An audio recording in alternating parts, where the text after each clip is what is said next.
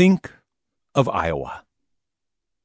The first image that probably comes to mind is farmland, fields, corn, soybeans, huge rolling fields, you know, field of dreams, something like that.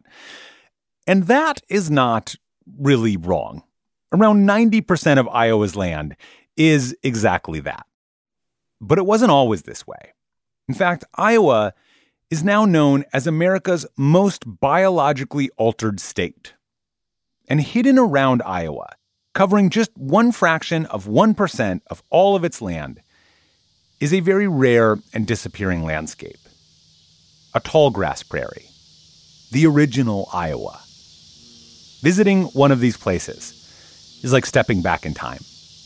But we see the the grass is swaying in the wind. You see the uh, wildflowers in their incredible uh, color diversity, and you hear the birds singing around you and above you. Uh, and just to hear the, the insects as well is just uh, incredible. You can, um, you know, smell that lush vegetation. You can feel that fertile soil underneath your feet. Uh, the life within a, a, tall grass prairie remnant is uh, is pretty special to be a part of.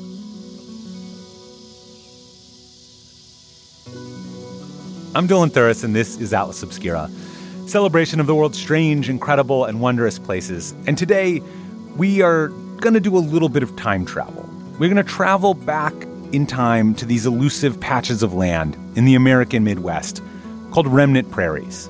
These little remnant prairies can show us what the environment was like 150 years ago, but they also tell us a lot about our future. More after this.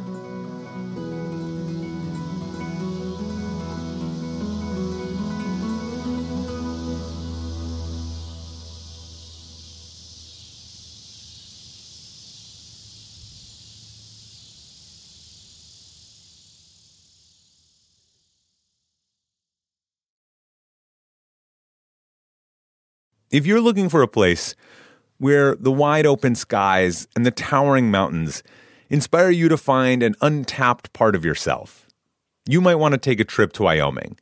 It's a place where bold, curious spirits forge their own way on all types of adventures. There is no shortage of iconic, expansive landscapes out there.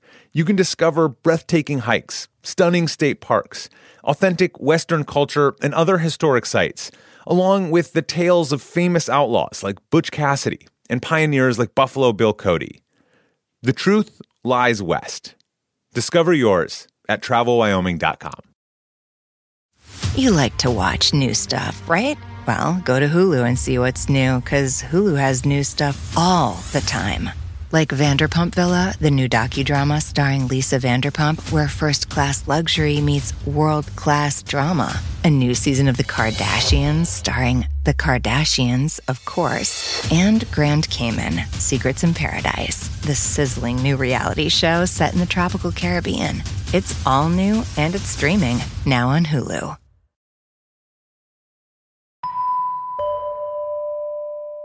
We get out in the prairie and just just be. You know, the the goal is to sit still, listen, uh, pay attention, uh, be observant of, of what's going on around you. That's Ryan Schmidt. He's a conservationist at the Iowa Natural Heritage Foundation. You could say Ryan is a prairie evangelist. Whenever a new employee or new class of interns joins the foundation, the first thing Ryan does is take them out to a patch of remnant prairie. The word remnant might make you think of scraps, and that's not far off. These are the scraps of land that have just somehow avoided ever being plowed or farmed. And when Ryan brings the new employees or interns into one of them, he just encourages everyone to have a seat. I think at first glance, it may not seem uh, full of life, but uh, when we sit and and listen and pay attention, I, I think we we get a sense for for really uh, how complex, uh, variable, uh, and how diverse these these tall grass prairies are. Ryan says the longer you sit, the more signs of life you will notice. Of course, that complexity starts with the anchor of this ecosystem these giant swaying grasses that grow to around six or eight feet tall. I mean, some of these grasses can grow to, to well above your head. So it really is the, the grasses that are the key component. The roots of these grasses stretch way, way down into the soil, like, like 10 feet down. And then populated among these grasses are all of these wildflowers, blooming in yellow and purple and orange. And attending those flowers is the buzz of bees and insects going from flower to flower. And then feeding on those insects, there are birds. I think about species like eastern meadowlark and, and bobolink and upland sandpiper, uh, some of these species that, that spend most of their life cycle um, within these prairies. And down in the shadows of the tall grass, there is the little sounds of rustling and digging of small mammals, things like gophers, mice, little squirrels. Above, there is the sharp call of a hawk looking to snack on one of those delicious little mammals. And this is all just one piece of the prairie life cycle. That's just the stuff we can see and hear. It really is that diversity of, of not only the plants and wildlife, uh, but the, the fungi, you know, the, the microorganisms underneath the soil. I mean, it's a complex system of species interacting in ways that, in many ways, we don't really fully understand. Some of these little patches of prairie can contain more than 300 different species of plants. Compare that to a cornfield, which, of course, by design, has just one.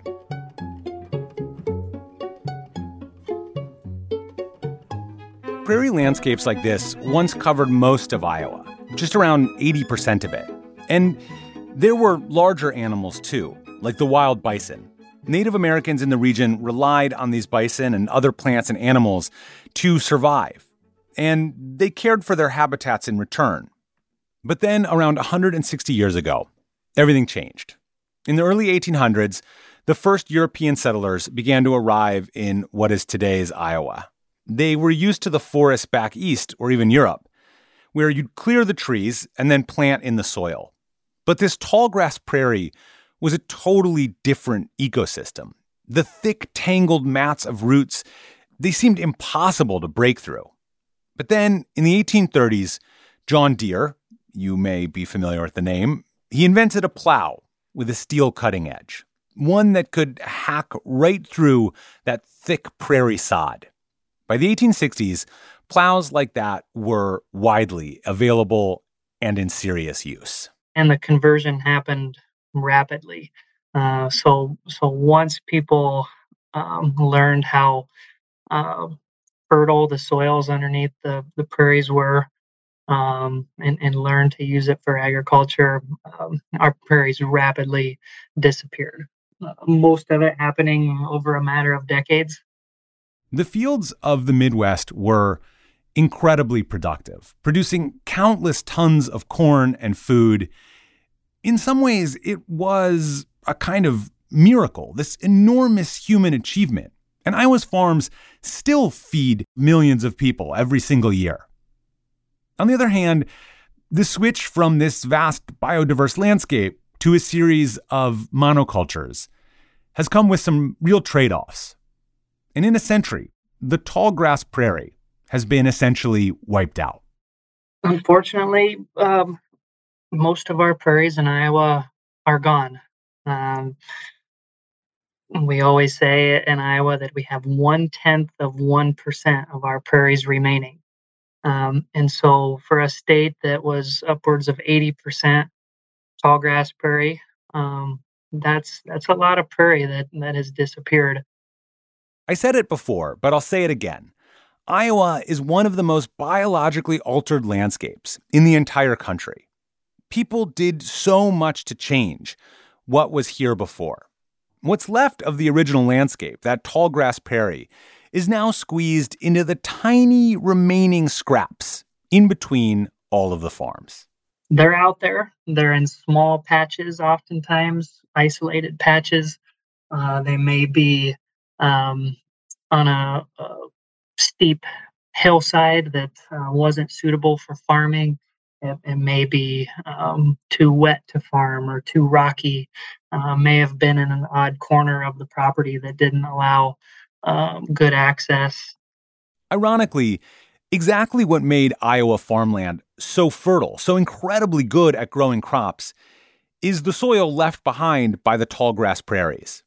But by replacing those prairies with single species of crop, it can really change and eventually wear the soil out. Without the roots of tall grasses to help protect and anchor the soil, it can blow away or get washed away by rainfall. Today, Iowa faces some pretty serious problems with soil erosion. According to the U.S. government, Iowa's lost an average of almost seven inches of topsoil since 1860. And when there's a major rain, there's big problems with flooding, too. Compare that to how the tallgrass prairie responded to a rainstorm. Those roots absorb incredible amounts of water, much more than um, a bare uh, exposed crop field, uh, and even a crop field that has you know a single species crop growing in it. Um, those plants can't absorb the quantities of water that a tall grass prairie can, and so um, yeah, the act of, of water absorption uh, is is a big part, and and that can slow the runoff um, especially as we see increased rainfall in Iowa. Prairies have the potential to, to slow that water and buffer uh, some of the effects of flooding.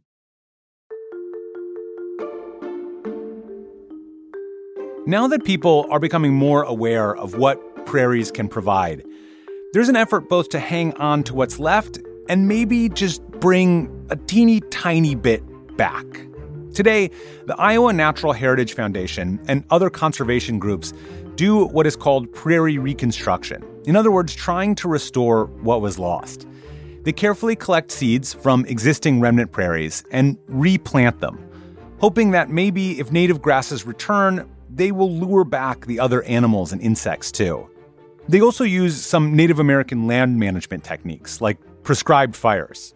Pre European settlement, we know that um, the Native American uh, people that were living here um, understood the use of fire, the benefits of fire, and they were using fire as a tool. These plants thrive uh, with the reintroduction of fire. It increases the robustness of the plants. It produces um, more seed. Some of these prairies are on public or conservation lands. But groups like Iowa Natural Heritage also work with farmers to introduce prairie strips onto private land, too. The oldest stretches of prairie reconstruction are now around 50 years old. They don't quite have the same level of diversity that the natural remnant prairies do. Reconstructed prairies typically have around 20 to 100 plant species, compared to the 300 you can see in the original remnants. But still, Ryan is hopeful for the future we're doing the best we can to get um, a diversity of species out there um, and and give it some time and stewardship and allowing nature to do what nature does um, and, and do the best we can to care for it.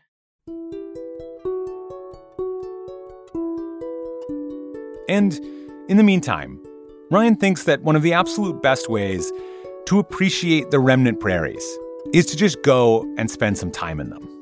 I would say that a, a feeling that comes to mind is is just peace, um, just kind of uh, connecting on a deeper level. But I I do have feelings of just peace, joy, quietness, relaxation. You know, when I do take the time to to really sit and, and be a part of, of a prairie, um, those are the, the feelings that um, that come over me. If you would like to visit a remnant prairie for yourself, you can check out a list of remnant prairies and uh, tour opportunities at the Iowa Natural Heritage Foundation. We'll post a link in our episode description.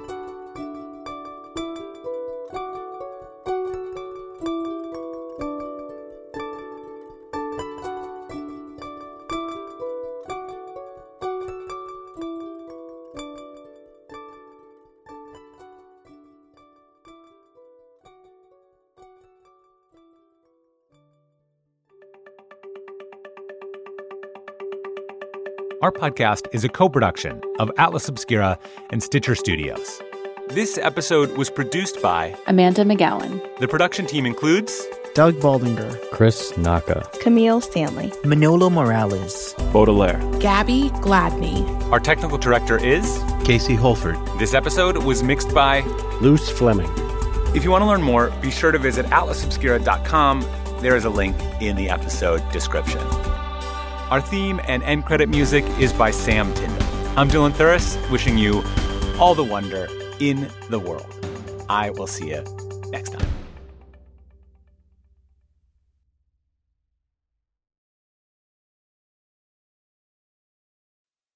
Hi, I'm Willa Paskin, the host of Decoder Ring, Slate's podcast about cracking cultural mysteries. On Decoder Ring, we dive down rabbit holes and obsessively explore questions hiding in plain sight, like why has slow dancing gone out of style? And when did we all become obsessed with hydration? And where did the word mullet, you know, to describe a hairstyle, come from? That's Decoder Ring, named one of the best podcasts of 2023 by the New York Times. Listen to new episodes every two weeks and make sure to follow us so you never miss one.